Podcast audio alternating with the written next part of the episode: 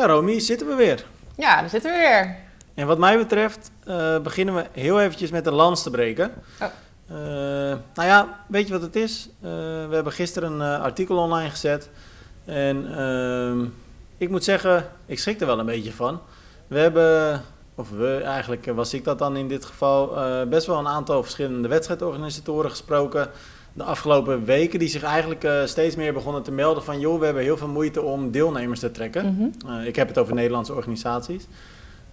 En eigenlijk alle wedstrijdorganisatoren die ik gesproken heb melden datzelfde geluid een beetje. Mm-hmm. Maar nu kwam er ook bij dat ze heel veel moeite hebben om vrijwilligers te trekken. Oh. Dat is best wel een dingetje. Want en dat was al nooit makkelijk. Nee, dat was al nooit makkelijk. En het is tegelijkertijd natuurlijk zo dat de meeste organisaties in Nederland eigenlijk allemaal wel grotendeels draaien op enthousiaste vrijwilligers. Mm-hmm. NTB heeft natuurlijk vorige week een mooi initiatief gestart waarbij ze wedstrijdorganisaties de kans geven om hun wedstrijd extra onder de aandacht te brengen, gratis. Mm-hmm. Maar dat is vooral gericht op het verwerven van atleten. Mm-hmm. Maar blijkbaar is het krijgen van vrijwilligers nu ook echt lastig. Zelfs zo lastig dat er ook een aantal kleinere organisaties zijn die gewoon zeggen van ja, we maken ons best wel zorgen dat we de wedstrijd misschien niet kunnen gaan organiseren. Er zijn sowieso de laatste tijd wel wat wedstrijden weggevallen eigenlijk sinds corona. Ja, dat is raar hè, want je verwachtte dus, althans ik verwachtte dat, maar volgens mij met mij heel veel anderen ook, mm-hmm. dat je nu juist een soort run zou krijgen op wedstrijden. En als ik naar mezelf kijk, ik sta te popelen om weer een keer een race te kunnen doen, maar blijkbaar geldt het toch niet voor iedereen. Mensen zijn gewoon een beetje bang, denk ik. Bang om te racen, of bang om zich in te schrijven? Nou, bang dat er toch dan weer COVID-maatregelen komen, denk ik. Ja, ik weet niet of dat nu nog zou gelden. Misschien wel dat echt de grote doelen, zoals een hele of zo, dat die dan dit jaar, dat ze die niet hebben durven vastleggen, omdat je daar zo lang op gaat voorbereiden. Ja, maar dit gaat juist om de kleine organisaties. Daarom, ik verwacht dat je die pak je toch gewoon even mee, zeg maar. Ja, dat is misschien heel makkelijk gezegd. Maar ik heb ook niet het idee dat er minder triatleten zijn die enthousiast zijn over de sport, zeg maar. Ik heb het idee dat nog steeds echt heel erg groeit. Dat idee heb ik ook, dat weet ik wel zeker. Dat kun je aan alle cijfers zien. Dus dat is eigenlijk heel raar. Maar misschien doen ze dan minder wedstrijden. Of misschien gaan atleten ook steeds meer gewoon echt de langere races doen. De halve en de hele en dan in het buitenland. Ja, ik heb geen idee. Maar goed, dan heb je het inderdaad nog specifiek over die atleten. Maar dan blijft nog steeds het vraagstuk ook van een vrijwilliger staan. Ja, maar ik denk dat dat wel een beetje met elkaar gelijk loopt ook. Ja, ik weet niet. Want dat is toch wel een hele andere doelgroep vaak hoor. Ja, weet ik niet. Ja, je hebt natuurlijk ook wel een deel van vrijwilligers wat studenten, denk ik, of niet? Gewoon die via bijvoorbeeld... Ja, studenten, maar je ziet natuurlijk ook best wel heel vaak toch senioren die het leuk vinden om nog met onderdeel te zijn van een leuke groep, die het leuk vinden om bij een wedstrijd ook toch te kijken. Misschien terwijl ze zelf niet meer racen, dat ze dat dan vroeger deden. Ja, maar ik heb ook wel het idee dat er veel atleten zijn die dus zelf wel nog van die races in Nederland doen en die het dan ook leuk vinden om af en toe, zeker de lokale races, waarbij ze dan ook betrokken zijn via hun eigen triathlonclub, dat ze dan daar wel... misschien is dat het trouwens wel, dat de triathlonclubs, maar dat weet ik niet, dat die ook minder leden hebben doordat er zo lang niet samen getraind kon worden. Dat mensen alleen trainen. En via een triathlonclub ga je ook vaak vrijwilligerswerk doen voor lokale evenementen. Ja. Nou ja, ik verwacht ook niet per se dat wij nu de oplossing voor het vraagstuk gaan vinden. Maar wat ik wel gewoon eventjes wilde doen, was via deze podcast toch mensen eventjes het bewustzijn meegeven van hey, organisaties hebben het lastig. Dus mocht je in de mogelijkheid zijn om een organisatie te helpen door of mee te doen aan de wedstrijd of gewoon vrijwilliger te zijn, ik zou zeggen doe het vooral. Want volgens mij willen we met elkaar gewoon dat er veel toffe wedstrijden op de kalender staan. En mm-hmm. ja, dan is het hard nodig. Nou, en als je triathlon fan bent, is het ook hartstikke leuk om dat te doen. Ja, dat denk ik ook wel. Vaak is er gewoon echt een hele leuke sfeer onder vrijwilligers. En ja, is dat best een gezellige dag. Ja, nou, dat gezegd hebbende. Het was een druk weekendje, Romy. Dat is wel een gek bruggetje dan, hè? Want aan de mm-hmm. ene kant maken we ons zorgen dus. Maar tegelijkertijd was het echt een gigantisch druk weekend. En veel grote wedstrijden ook. Dus mm-hmm. we moeten nu maar gewoon even kiezen waar we mee beginnen. Veel halve, geen enkele hele, denk ik. Veel middeldistances. Jawel, een hele. Lanzarote natuurlijk. Oh ja, Els. Tuurlijk. Ja, die heb ik verdrongen. Ja. Nou, dan laten we dan daarmee beginnen. Want ik wilde eigenlijk met de championship aftrappen. Maar laten we met Lanzarote beginnen. Els Visser dus, tweede. Het was niet een heel sterk veld. Of eigenlijk helemaal niet. Het waren gewoon best wel weinig deelnemers. Zeker bij de vrouwen heel weinig. Dat was sowieso wel een beetje dit weekend bij veel van die races.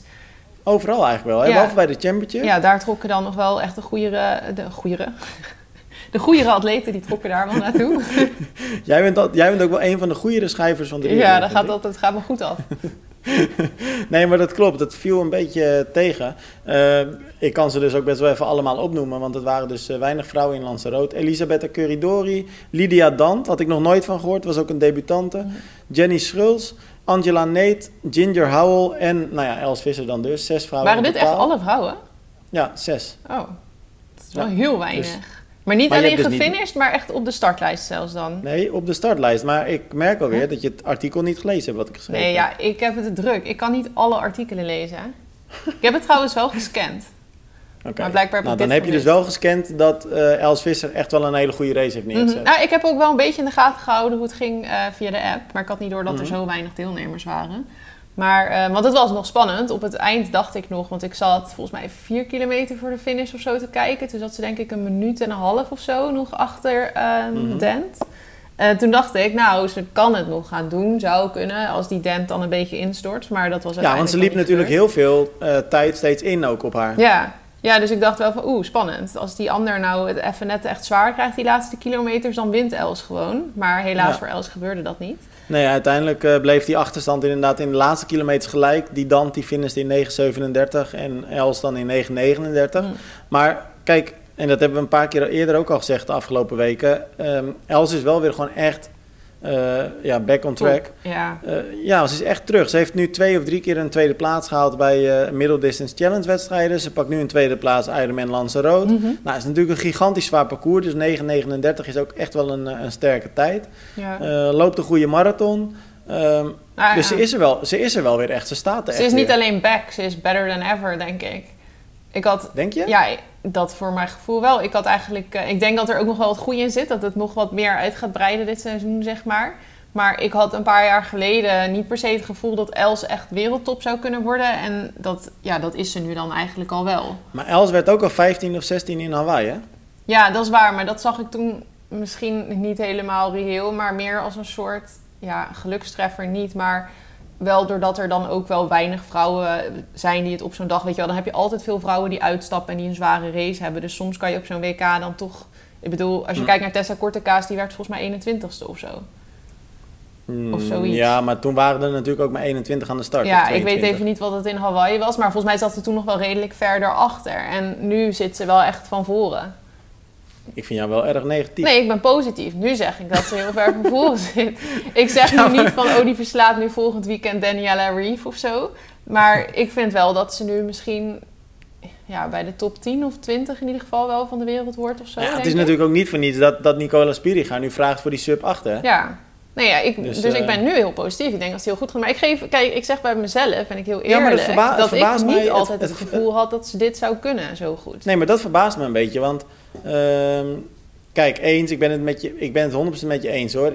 Ik had ook niet het idee dat Els per se echt de allerbeste wereldtop is. Kijk, dat geldt natuurlijk voor heel veel atleten, hè, want er zijn heel veel atleten heel goed, maar net niet goed genoeg om echt dus die wereldtop te zijn. Ja. En dat is ook eigenlijk logisch, want dat is maar voor heel weinig mensen. Ja, het is ook een breed begrip. Wanneer ben je wereldtop? Dat is dan ook dat inderdaad. Maar het is natuurlijk voor heel weinig mensen mogelijk om echt bij die 1% te horen, zeg maar. Ja. Maar vergeet niet dat Els natuurlijk Maastricht won. Mm-hmm. En dat was dan wel een overwinning met misschien een beetje een gek randje. Ja, had ze 3 kilometer afgesneden met zwemmen. Dus kan ik ook nee. 3,5 kilometer? Hoeveel was dat? Nee. Ben je nou serieus? Nee, natuurlijk niet. Oh, ik wou wel zeggen. Nee, dat ging volgens mij helemaal nergens over. Wat was dat, 100 meter of zo? Ik weet het eigenlijk niet. Precies. Maar dat zorgde natuurlijk voor een vervelend smaakje. Mm-hmm. Maar ze won hem wel en ze won ook van Yvonne. Nou, dan ben je dus echt wel goed. Mm-hmm. In Almere vervolgens, hetzelfde jaar of het jaar daarna, werd ze wel verslagen door Yvonne. Maar was het gat geloof ik 10 minuten of 15 of zo. Niet zo overdreven veel.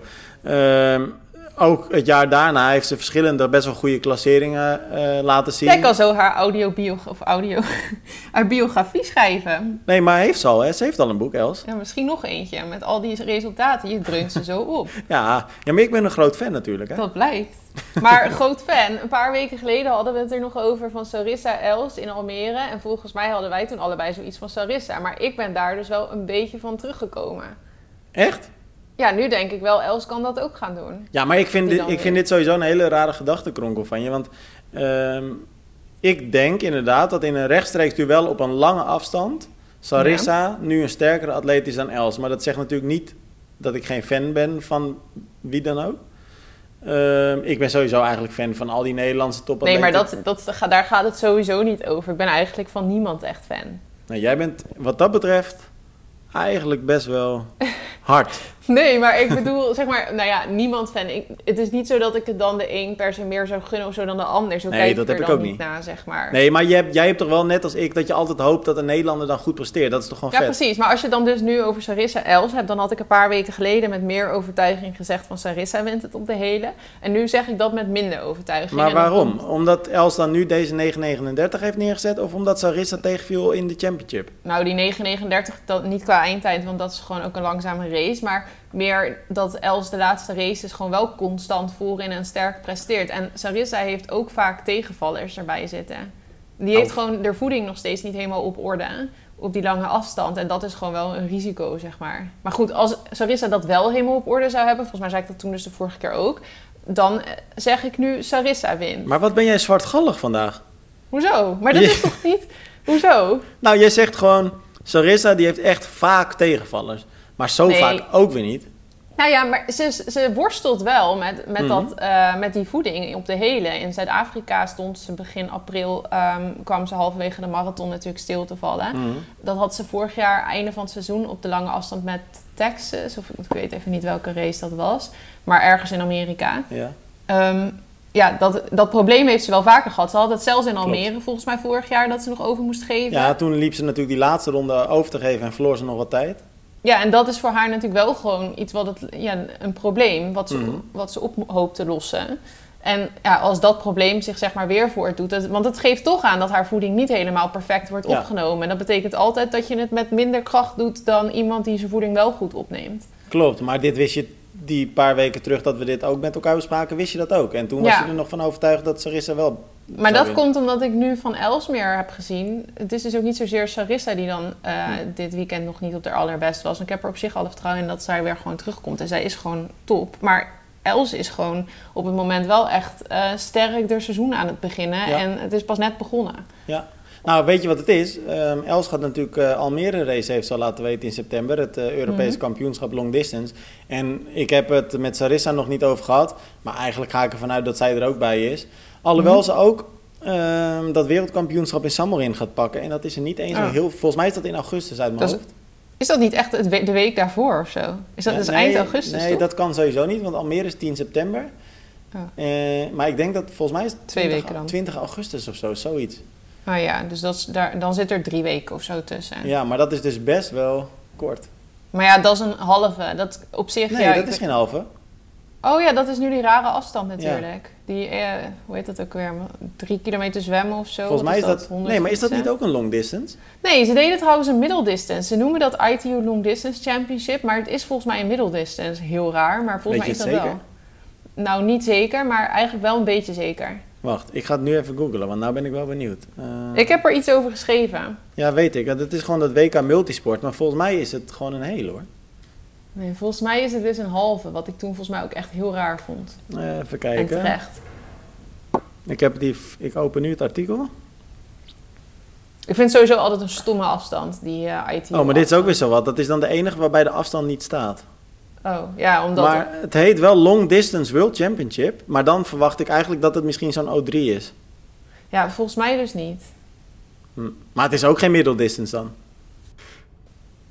Ik heb ze gevonden. De afstanden zijn 100 kilometer in totaal. 2 kilometer zwemmen, 80 kilometer fietsen en 18 dus dat is inderdaad die PTO 100 afstand inderdaad.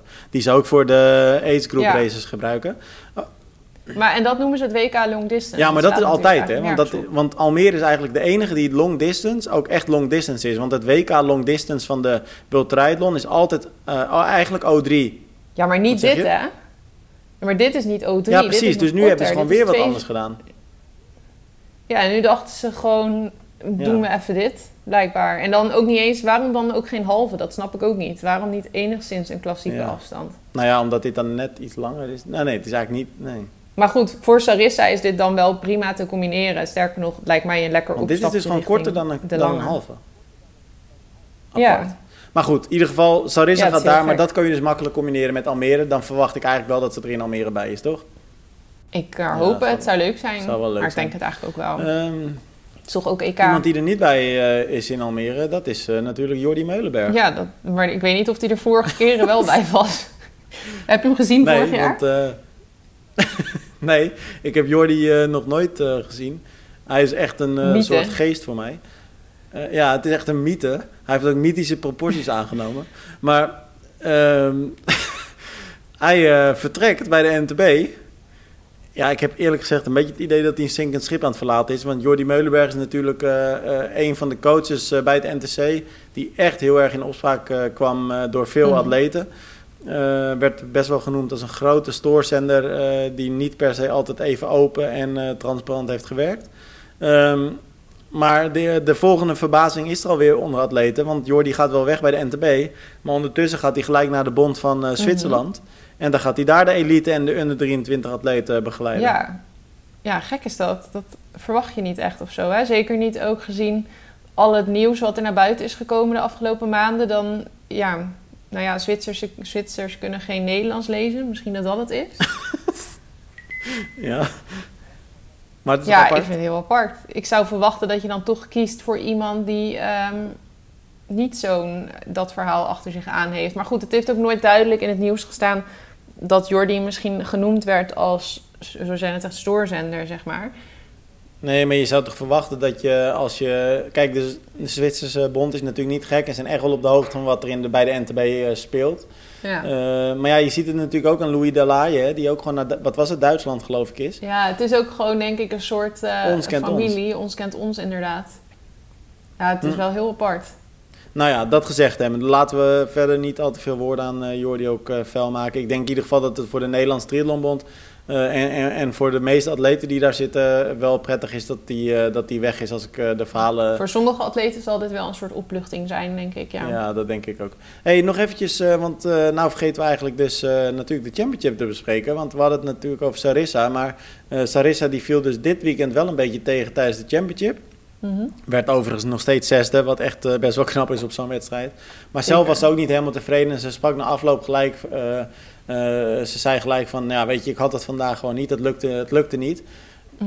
Was ook gelijk gebrand om dan in augustus terug te keren voor dat WK, wat we net al eventjes bespraken. Daar gaat ze natuurlijk de titel verdedigen.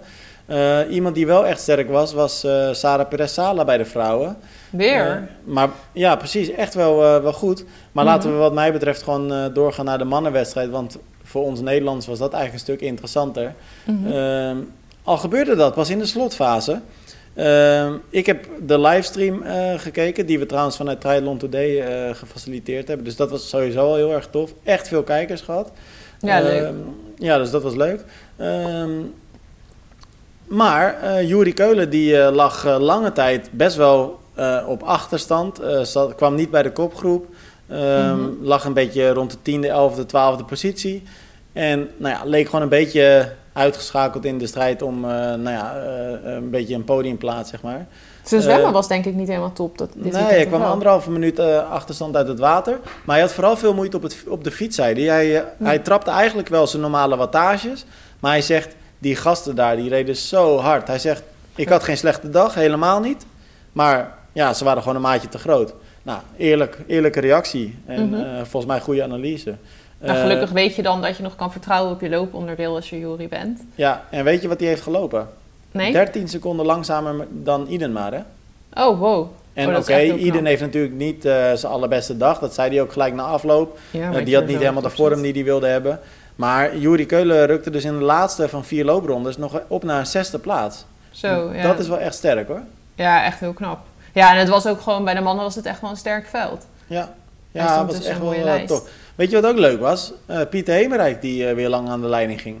Ja, want ik heb dus alles een beetje half gekeken... omdat ik een andere wedstrijd ook nog mee bezig was. Maar toen zag ik op een gegeven moment dat hij op kop lag. En toen dacht ik, dat zou toch ook wel leuk voor hem zijn... als hij dan in één keer gewoon weer terug kan komen... en zo'n wedstrijd kan winnen. Ja, en dat is dan helaas niet gelukt. Maar hij finisht nog steeds prachtig top 10. Dus dat is echt wel goed bij de championship.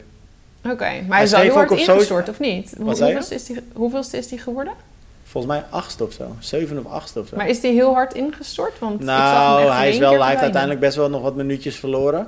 Maar hij schreef later op socials dat hij wel echt tevreden was met eindelijk weer een... Ik geloof dat hij het in het Engels een decent result noemde. Oh ja. Nou ja, en volgens mij kon hij dat ook best wel gebruiken. Want hij heeft natuurlijk best wel wat tegenvallers gehad. Ja. Teleurstellingen moet ik eigenlijk zeggen. En dan is het wel prettig dat je weer een beetje vertrouwen tankt. Want volgens mij gaat het op een gegeven moment ook wel in je koppie zitten. Ja, het is al heel wat dat hij niet echt volledig geparkeerd kwam te staan. Want dat heeft hij de laatste races best vaak gehad. Dat hij gewoon echt wandelend het af moest maken. Ja. Dus wat dat betreft is het dan echt wel weer goed, ja. Nou, ik heb Jorik van Egdom niet zien wandelen. Maar die kwam wel op 20 minuten achterstand over de finish. Ja, die had dus ook niet helemaal zijn dag. Nou, niet helemaal. Gewoon echt helemaal niet dan, toch? Hoeveelste is die geworden? 15e. Oh ja. Maar bijna 20 minuten, hè? Dat is echt veel op een halve.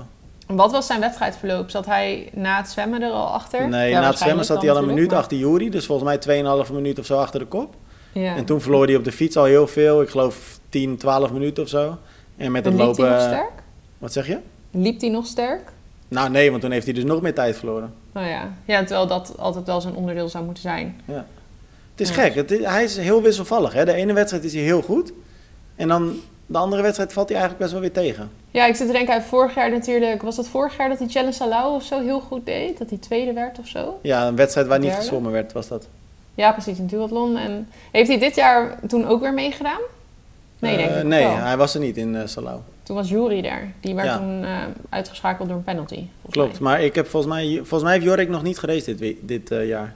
Oh, oké. Ja, en heeft hij niet in Portugal of zo? Heeft hij volgens mij ook een keer een race gedaan. Toen was Menno heel sterk. Nou, dat zou ik niet weten. Dat zouden we dan ook even op moeten zoeken. Nou, voor Oeruim kan je geen biografie schrijven. Nee, ik zou dat best wel graag willen eigenlijk. Moet je toch wat beter verdiepen in het palmares. Ja, dat ga ik wel een keer doen. Ja.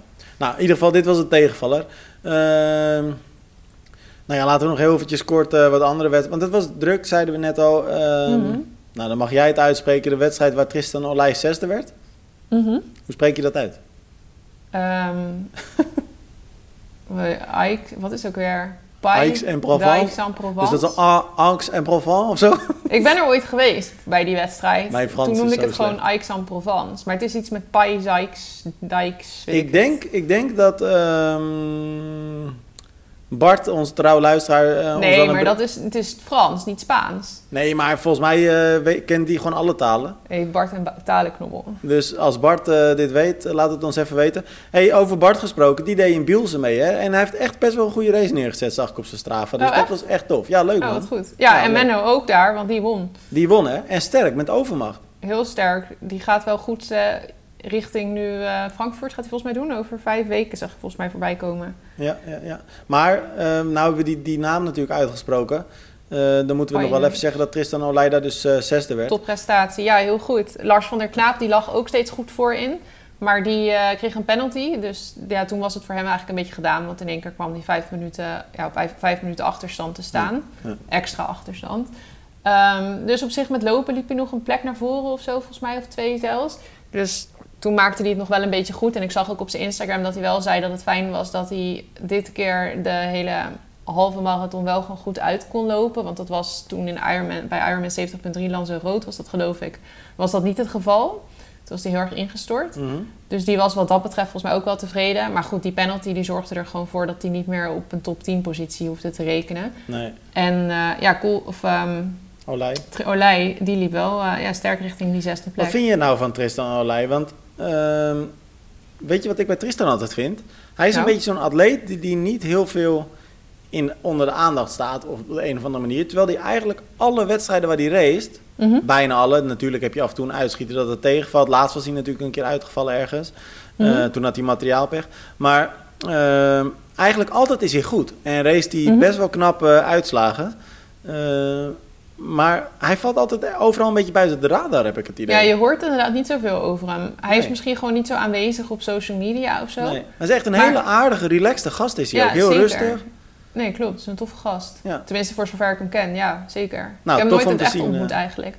Wat zeg je? Ik heb hem eigenlijk nooit in het echt ontmoet. Ah, oké. Ik heb hem wel een paar keer gezien bij een challenge race. En daar was hij dan ook eigenlijk altijd best wel goed. Dus... Oh, je hebt zelfs een keer gehad dat je naast hem stond, dat hij naar jou zwaaide en dat je niet wist wie het was, omdat je hem niet herkende met zijn Ja, dat was de, toen had hij inderdaad zo'n hele grote zwembril op. Zo erg onder de radar. En, ja, en dat was ook nog met een mondkapje. Dat was, denk dat dat in... St. Polten of zo? Walsee was dat, denk ik. Of die race die niet doorging in Zwitserland. Ja, dat was het inderdaad. Hoe heet hij ook weer? Davos. Davos inderdaad. Ja, daar was het inderdaad. Nou ja, hoe dan ook. Nee, een goede prestatie. Maar volgens mij is hij ook altijd wel redelijk streng voor zichzelf of zo. Ja, maar mij... dat heb je ook wel nodig. Ja, maar je hebt ook atleten die dan heel snel heel blij zijn, zeg maar, met een prestatie. Maar ik heb het idee dat hij altijd wel redelijk gematigd blij is. Volgens mij was hij dit weekend wel tevreden. Maar omdat hij ook altijd wel weer door wil en nog beter. Ja. Wat natuurlijk ook wel echt een eigenschap is als je atleet bent. Maar... Ja, dat bedoel ik inderdaad. Van dat heb je ook wel nodig als je echt goed wil zijn, toch? Ja, maar ik denk wel dat dit een van zijn betere prestaties ooit was. Ja, nou, tof. Hey, Joost Soms 8e, Ironman 70.3 Marbella. Dus we hebben best wel wat Nederlands top 10 allemaal dit weekend. Ja, zeker. En dat vond ik ook erg netjes, omdat Soms, of Joost, die heeft best wel geklooid ook met dat het niet helemaal lukte om ook eigenlijk wat ik net over Lars van der Knaap zei, dat het niet lukte om die halve marathon gewoon goed uit te lopen. En dat er vaak wel veel verval was. En dit weekend liep hij hem wel gewoon sterk uit. Dus dat is ook wel heel goed. Ja. Nou, ik zal nog een interview met... André Kwakenaat, dat hij ook wel eens lekker zijn wattages goed trapt en zo. Dus eigenlijk gewoon tevreden, toch? Ja, hij is ook hartstikke sterk op de fiets natuurlijk. Het is echt dat zwemmen waar hij dan nog wat moeite mee heeft. Ja. Verwacht je nou dat zoiets nog ooit echt beter gaat worden? Dat wordt lastig, hè dan? Ik dacht eigenlijk dat het beter werd, het zwemmen bij hem. Maar ik vond het dit weekend eerlijk gezegd een klein beetje tegenvallen waar hij uit het water kwam. Ja, maar hij zei in het interview ook dat hij rustig had gezwommen. En dat hij er achteraf een beetje spijt van had. Ja, want ik dacht vorig jaar op een gegeven moment wel van... volgens mij gaat dat zwemmen bij hem wel de goede kant op. Maar nu dacht ik, het lijkt alsof hij in plaats van nog een stap erbij... dat het juist een beetje is teruggezakt nu weer of zo. Maar ja, goed, nee, hij zei inderdaad dat hij expres een beetje behouden had gezwommen. Maar dat hij eigenlijk toen hij uit het water kwam een beetje spijt had... omdat hij toch wel harder had gekund. Dus misschien is dat wel de oorzaak daarvoor. Maar met zwemmen ga je toch altijd gewoon eigenlijk all-out? Ja, hij niet, dus blijkbaar. Oh, oké. Okay. Maar er zal een reden achter zitten... Ja, misschien toch dat hij moeite heeft gehad met het begin van het fietsen of zo dan in andere races. Ja. Ja. Dat hij wist dat hij misschien misselijkheid of ik heb echt geen idee. Nee. Nou ja, in ieder geval wat dat betreft, het was gewoon wel een lekker weekendje voor de Nederlanders. Eigenlijk iedereen in de top 10 gefinished dan. Of ja, niet iedere Nederlander die aan de start stond, maar volgens mij bij iedere race top 10 finishers. Ja, ja. Nou, hey Romy, wij hebben natuurlijk in deze podcast... een keer voor wat ophef gezorgd. Omdat we, ik zal dan niet per se de naam nog een keer noemen... een atleet beticht hebben van niet helemaal wedstrijdfit zijn. Ja. maar dat hoeft gewoon niet. Nee, dat is wel goed nieuws voor jou ook. Nou, voor mij, echt jongen, ik ben afgetraind. Dat wil je eigenlijk gewoon niet weten. Laag vetpercentage. Ik had het artikel gedeeld om jou nog even wat extra steun te geven richting rood. Ik heb nu een vetpercentage van -2 eigenlijk, hè? Dan ben je dood. Nee, maar ook echt, waar heb ik dit nou weer aan te danken? Ik dacht af en toe moeten we elkaar ook belachelijk maken, want dan krijgen we niet gezeik dat we anderen belachelijk maken. En als we dan iemand belachelijk maken, dan is het fijner als ik jou belachelijk maak dan andersom. Ja, dat is, oké, voor deze keer mag je ermee wegkomen. Stikken maar. Maar we doelen natuurlijk op het... goed verhaal weer. Op het artikel van, hoe heet die jongen eigenlijk? Kristian Blummenfelt. Ja, denk je bent Kristian Blummenfeld. Wat is dat? Is dat eigenlijk een prof? Ik ken hem niet. Nee, ik ken hem eigenlijk ook niet hoor. Maar volgens mij niet. Volgens mij is het gewoon iemand die enthousiast is over triathlon en daarover vertelt op YouTube. En zichzelf dus eigenlijk niet helemaal afgetraind vindt. Maar nu heel veel hoop krijgt eigenlijk door Blummenfelt. Want ik citeer hem eventjes. Blummenfelt laat zien dat je niet klein, smal en licht hoeft te zijn om goed in triathlon te zijn. Nou, daar heeft hij een hele YouTube-video aan gewijd. Die staat op onze website. En wij hebben het natuurlijk die week daarvoor denk ik al over gehad ook. Blummenfelt is inderdaad niet per se het stereotype atleet dat je herkent aan zijn lichaamsbouw. Hij is inderdaad niet klein, niet smal en ook niet licht. Weet je... Wat moeten we er verder over zeggen? Hij bewijst het gewoon, het kan. Ja, het is nog steeds wel een beetje een uitzondering. Maar aan de andere kant had je ook Bas Diederen. Dat was ook niet altijd de meest afgetrainde atleet. En eigenlijk precies hetzelfde bouw, hè? Ja, een beetje wel, ja. Ook gewoon een powerhouse, zeg maar. Dus ja, het zegt ook echt niet alles natuurlijk. Bas Diederen, dus, dat is eigenlijk ook eeuwig zonde. Hè? Dat is uiteindelijk ook nooit... Daar had ook wel meer in gezeten, denk ik. Ja, toch. Hij is wel een keer derde, geloof ik, geworden bij Ironman Frankfurt bijvoorbeeld. Mm-hmm. Hij heeft ook wel mooi... Ja, maar juist daarom. Geleverd. Ik heb het idee dat er veel meer ingezeten nog had als hij was doorgegaan. Ja. Ja, hij is wel een van de weinige Nederlandse profs die, of de enige denk ik, de afgelopen 10, 20 jaar, nou zeg, het waag ik wel gewaagd om dit te zeggen, maar die op Hawaii heeft gestaan als pro, als man. Als man inderdaad wel, ja. Ja. Maar dus ja, dat neemt nog steeds niet weg dat er, kijk ik zeg ook niet dat hij niet goed gepresteerd heeft. Hij is op een gegeven moment echt in één keer heel hard in beeld verdwenen. Ja, hij heeft natuurlijk heel veel... dat is misschien meegemaakt. Een beetje een raar woord, maar heel veel toch pech gehad met het overlijden van zijn vader. Wat op een heel... Kijk, dat is altijd kloten. Mm-hmm. Maar dat kwam natuurlijk voor hem op een heel... Ik heb het idee dat hij daar nooit helemaal te boven is gekomen. Nee, ja, en dat is ook niet zo gek, want gebeurde voor wie luistert en dat niet weet, maar het is gebeurd op Hawaii vlak voor de wedstrijd. Dus hij is daarna nog wel terug geweest, maar echt hij werd heftig. Natuurlijk... Hm? Echt heftig. Ja, echt heel heftig. Ja, tijdens die wedstrijd komt hij ook gewoon langs de plek waar het dan allemaal gebeurd is. Dus ja, dat je daar niet helemaal van herstelt. Nee. Ja, tenminste, ik weet niet of dat... Dat is lastig te zeggen als buitenstaander. Of dat dan... Ja, in hoeverre dat hem beperkt heeft als atleet daarna, zeg maar. Mm. Maar dat Hawaii een lastig verhaal wordt als dat gebeurd is daar, dat snap ik wel. Ja. Nou, het is... Heel heftig. We hebben weer... Het is wel weer een hak op de tak podcast. Ja, sowieso gingen we net volgens mij echt zo van Els Visser naar Sarissa, naar Almere. Maar ik heb het idee dat Jordi jij dan wel Meulenberg. Op je best bent hoor, als je gewoon improviseert. Dat ik dan niet op mijn best ben? Of jawel. Je komt dan echt goed tot je recht, vind ik. Bedankt. Dat is wel goed. Ik zei jou af, jij geeft mij complimenten. Ja, nou ja, ik laat je zien hoe het ook kan, hè? Goed voorbeeld. Hey, veel wedstrijden al besproken dus. Ondertussen was het ook echt een beetje een week van weer de ultra dingen. Want we hadden ten eerste de Belg Merijn Geerts. Die liep 603,5 kilometer in, wat was het? 4 dagen geloof ik. 4 dagen of zo? Bijna 4 dagen. Ja, bijna 4 dagen. Net onder de 4 dagen inderdaad. Bij de Backdog Yard. Is toch niet ultra. Normaal joh, 603,5 kilometer. Ja, dat is echt bizar. Ik heb een keer 100 gelopen. En hij verbrak het wereldrecord. Wat zeg je? En hij verbrak het wereldrecord. Ja, en best wel dik. Ik heb dus natuurlijk die 100 kilometer gelopen. Dat hebben we vaker besproken. Mm-hmm.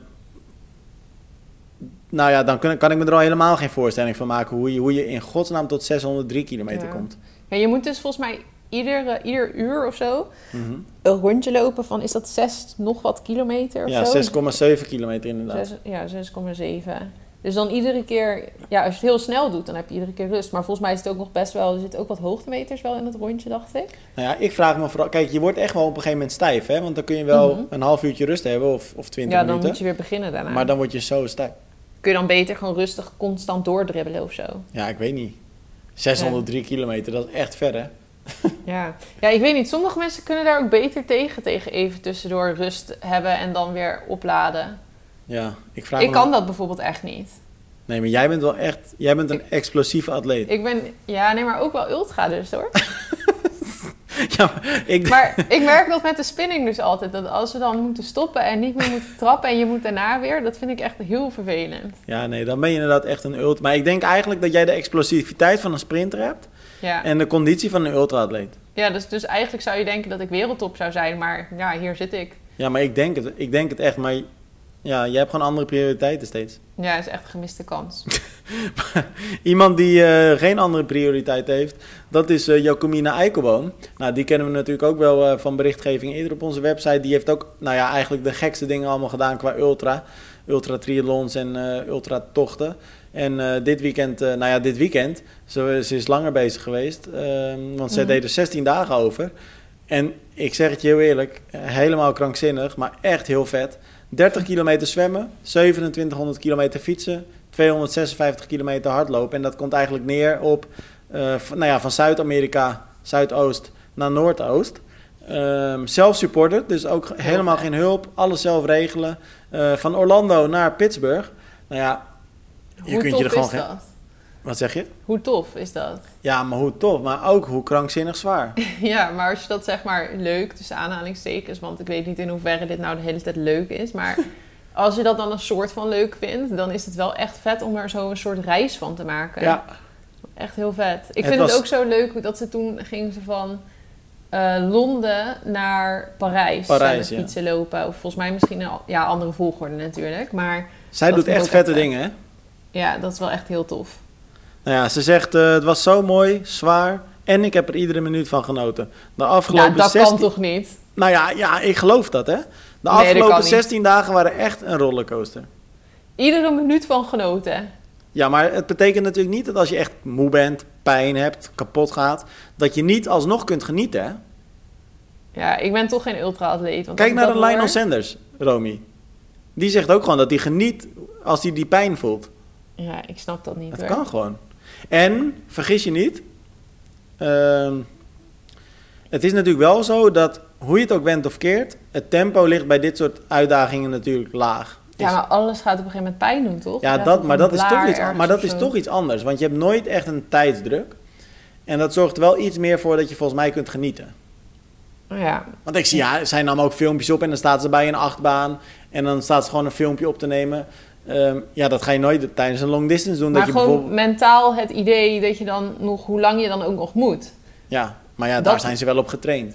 Ja, dat weet je op zich ook van tevoren. Maar daardoor zou ik dus niet kunnen genieten. Omdat je gewoon de hele tijd denkt, ik moet nog zoveel dagen.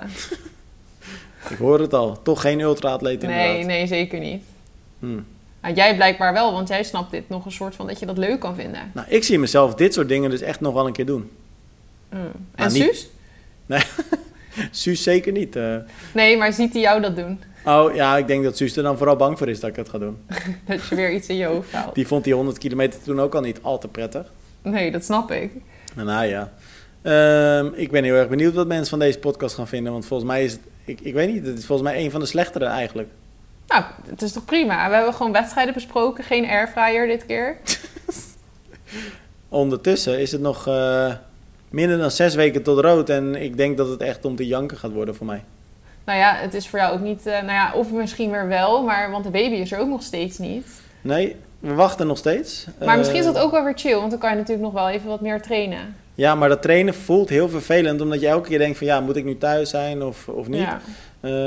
Ja. Vandaag kan ik ook alweer niet trainen, want ze hebben hier iets aan de badkamer veranderd... en dat moet drogen, dus we kunnen niet douchen. Dus het is kan je niet even onder de tuinslang gaan staan? Ja, weet je hoe koud het is? Het is hier aan het gieten nu ook, hè? Ja, hier schijnt de zon. Ja, jij zit natuurlijk helemaal in Arnhem. Duitsland bijna. Bijna Duitsland. Ik zit gewoon in de polder. Hartje polder. Ja, en op het eiland is het altijd wat ruiger met weer. Volgens mij moeten we de podcast gaan eindigen. Heb je al een nieuwe Canyon gekocht of niet? Nee. Ze hebben een nieuwe collectie, hè? Ik wacht tot ik er een krijg om te testen. Hij ziet er wel vet uit. Ze hebben die nieuwe 2022 Aeroad line-up bekendgemaakt. Het is echt weer van alle prijsklasses, van €3.000 of ik geloof €2500 of zo tot 10.000 uit mijn hoofd. Ja. Vette kleurstellingen. Mensen moeten lekker zelf weten of ze zo'n fiets kopen of niet. Wat ik wel weet is dat als ik er gewoon als triatleet naar kijk, dan vind ik het wel echt een hele vette fiets. Het zijn gewoon echt super mooie fietsen. Ja, maar duur, heel eerlijk. Nou ja, dat valt volgens mij redelijk mee hoor. Ik weet niet hoe dat zit met de Aeroad, maar de Speedmax, als je die vergelijkt met sommige andere fietsen... Nee, maar ik heb het echt over die Aeroad nu, hè? Ja, dat kan ik dus niet echt zeggen qua prijs of die nou... Ja, ik denk voor een Aeroad vind ik het inderdaad wel duur. Want je kunt, als je dan een hele luxe Aeroad hebt, heb je ook gewoon een Speedmax. Nou ja, maar dat is het een beetje. En kijk, in vergelijking tot andere merken fietsen zijn Canyons helemaal niet duur. Dat verbaast me altijd. Want, ja, dat is raar, hè? Ja, dat is echt heel raar. Want... Ik weet nog, toen ik mijn eerste Canyon ging kopen, dat was nadat ik reed op een Senza. Dat was ook best wel een mooie fiets, al zeg ik het zelf. Maar toen Senza naar Canyon. Ja, maar ik werd aangereden toen. En toen dacht ik, oké, nu ga ik dan wel echt een fiets kopen waar ik echt gewoon 100% verliefd op ben. En toen dacht ik, ja, maar Canyon, dat is veel te duur, joh. En toen ging ik dus kijken, maar dat viel dus heel erg mee. Ja, want het lijkt altijd zo de droomfiets van iedereen te zijn. Ja. Maar ja, als je dan ziet, heel veel atleten rijden natuurlijk ook nog gewoon op andere merken. Maar vaak zijn die fietsen gewoon duurder. Ja, ja. Nou ja, tof. In ieder geval mochten mensen dus op zoek zijn naar een mooie trainingsfiets. Want dat is een Aeroad natuurlijk in principe voor triatleten. Het is geen triathlonfiets. Het is eigenlijk gewoon een normale racefiets als het ware. Maar ik zou zeggen, check zeker even het artikel. Daar vind je een linkje naar alle modellen, alle kleurstellingen, alle montageopties. Dus de moeite waard. Niemand minder dan Mathieu van der Poel rijdt erop. Hè? Dus dat... En als het goed is, zijn er ook nog fietsen op voorraad, toch? Want dat is iedere keer een beetje de vraag bij allerlei fietsen. Zijn er op voorraad? Natuurlijk wel een beetje afhankelijk van de maat. Maar er is zeker voorraad, dus dan kun je ook best wel vrij snel op die fiets rijden. Hey, nou we het over Mathieu hadden, moeten wij ook nog een oproep doen aan atleten dat ze voorzichtig moeten zijn met het open knallen van een champagnefles, of niet? Oh, wat erg. Dat was natuurlijk niet Mathieu, maar wel die jongen die van hem won. Ik weet zijn naam even niet uit mijn hoofd. Ja, die Afrikaanse jongen. Ja. Eerste Afrikaan die een etappe won in de Giro. Maar een dag later was hij thuis, want hij had een champagnekurk in zijn ogen. Ja, super sneu. Oh, maar ook echt met zo'n reden. Dat is echt zielig. Maar moeten we dat gaan doen of niet? Moeten we mensen gaan waarschuwen? Nou, ik denk dat de meeste mensen het geluk hebben dat ze nooit op een podium staan met een champagnefles. Ja, maar voor mezelf maak ik me dus enorm veel zorgen. Hoezo? Want jij verwacht in rood dat je wel even... Ik verwacht wel weer wat podiumplekken binnen te slepen dit seizoen. Nou ja, dan weet je wat je moet doen. Die kurk moet je richting het publiek doen en niet richting je oog. Of richting de nummer 2 of 3 als je die niet zo erg mag. Ja, ik wou net zeggen dat je gewoon iemand anders gewond naar huis stuurt. Alright. Nou, Romy. Ja, het is tijd. Het is een stuk langer podcast geworden, dat wel. 42 minuten. Kijk, 41,57 staat die bij mij. Dus nu 42. De laatste 5 minuten hadden mensen niet per se hoeven luisteren. Nou, volgens mij hadden ze deze hele podcast een keer kunnen skippen. Maar sorry. Laten we volgende week weer wat betere kwaliteit leveren. Ja, als jij nou eens zorgt dat je goed voorbereidt, dan komt dat goed. Ja, maar dat is ook wel een beetje nu de kracht, hè? We doen het gewoon een beetje onvoorbereid. Oké. Ja. Oké, Romy, ik spreek je volgende week weer. Ciao. Doei, doei.